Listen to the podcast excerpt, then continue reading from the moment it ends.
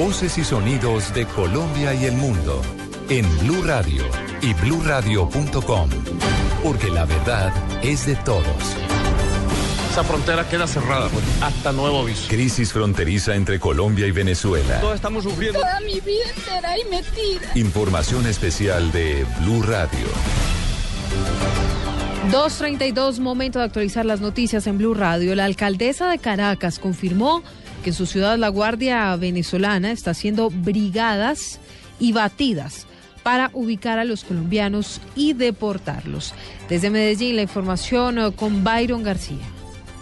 Según Helen Fernández, alcaldesa encargada de Caracas, la Guardia Venezolana está entrando a los sitios más pobres de su ciudad en búsqueda de colombianos para deportarlos. Explicó que en el último caso, cinco compatriotas fueron sacados a la fuerza de una iglesia. Habían no menos de 300 funcionarios de la Policía Nacional, Guardia Nacional, habían antimotines. Yo dije, va a pasar algo acá. Al día siguiente supe que habían entrado a la parroquia de Antímano y se habían llevado cinco colombianos y lo habían deportado. Para la burgomaestra es claro que el gobierno de Nicolás Maduro cerró la frontera y emprendió una serie de atropellos contra los colombianos para alterar el panorama político de cara a las elecciones parlamentarias del mes de diciembre. En Medellín, Byron García, Blue Radio.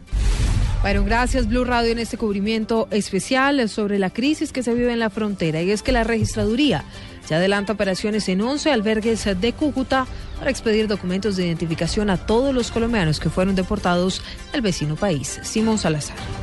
La registraduría informa que se encuentra desarrollando campañas de identificación gratuita a todos los colombianos deportados de Venezuela que requieran la expedición de su documento de identificación. De esta manera se va a garantizar la inscripción del registro civil de nacimiento, la expedición de tarjetas de identidad y cédulas de ciudadanía por primera vez. Además, se garantizará los duplicados de estos documentos pues actualmente tienen un costo. De ser necesario, los funcionarios de la registraduría especial de Cúcuta van a destinar equipos de atención adicionales para cubrir la atención de la población deportada. Por otra parte, la entidad tiene establecidos planes de contingencia en La Guajira y Arauca en caso de cierre fronterizo. Simón Salazar, Blue Radio. En Blue Radio acompañamos a los colombianos deportados desde Venezuela. Todos estamos sufriendo. Toda mi vida. Estos son los rostros de la humillación. Angélica Mina Ramírez, Doña Angélica, ¿cuántos años tiene usted? 52, ¿Cuánto vive en Venezuela? tres años, trabajaba en una finca, porque me dijeron que me saliera, que me viniera por ser colombiana. Mal he hecho porque yo no tengo a nadie, ni familia ni nada. Nada del trabajo, porque tenía buena brinca. Para ver si el gobierno me, ayuda, me da una ayudita para ver que hago un trabajo algo. 2 de la tarde, 34 minutos. Seguimos con las noticias en Blue Radio porque mucha atención a través de un fallo del Consejo de Estado fueron revividas las megapensiones. Rocío Franco.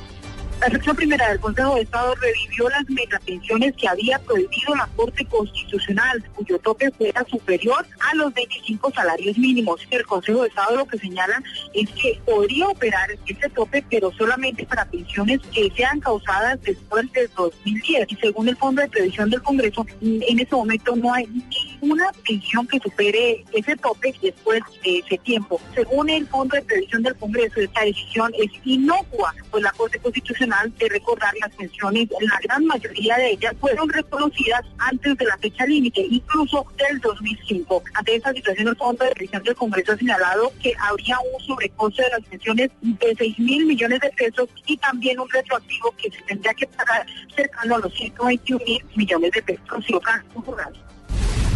Rocío gracias. Y luego de conocerse la captura del alcalde de Buenaventura, Bartolo Valencia, por un presunto caso de corrupción, el presidente del Consejo afirmó que se debe avanzar en las investigaciones porque esta situación podría ser aún más grave de lo que parece.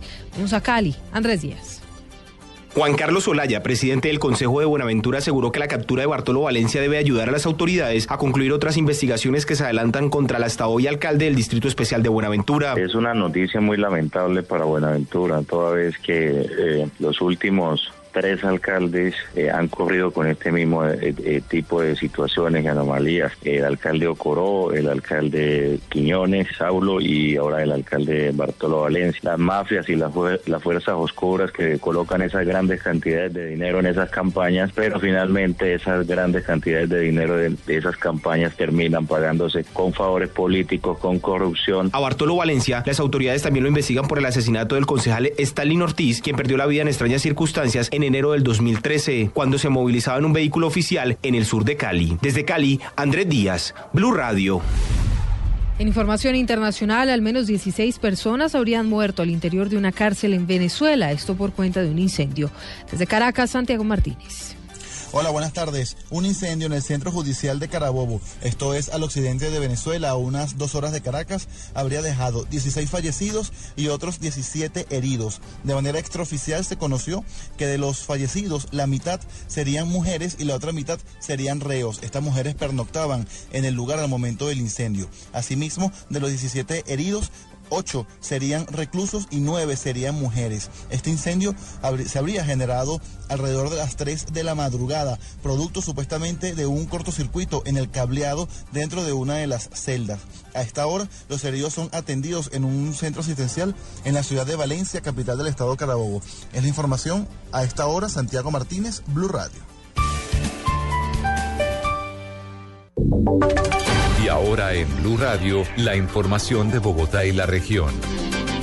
2.37 minutos desde el Consejo de Bogotá denunciaron irregularidades cometidas al parecer por parte del distrito en la ejecución del programa Jóvenes en Paz. Paola Santofimio.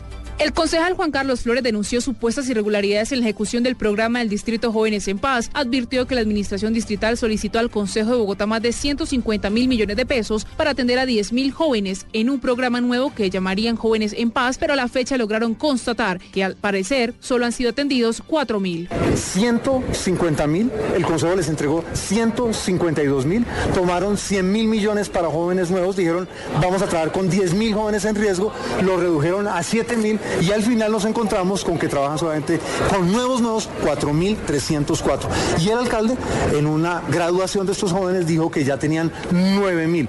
Una nueva mentira del señor alcalde a la ciudad. Frente a esto, el director de IDIPRON, Roberto Contreras, aseguró que se han invertido 38 mil millones de pesos para ayudar a los jóvenes y aseguró que al parecer se estarían manejando cifras diferentes. Paola Santofimio, Blue Radio. Y a las 2.38 les contamos cómo está la movilidad a esta hora en las principales vías de Bogotá. Sofía Bonita.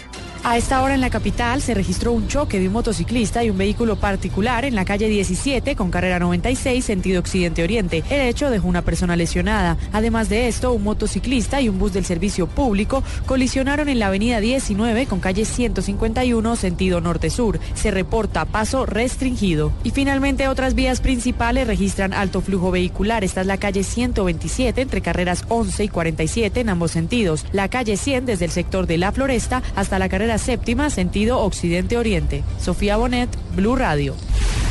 Si otras informaciones las encuentran ya en blueradio.com, Twitter arroba Blue Radio Co.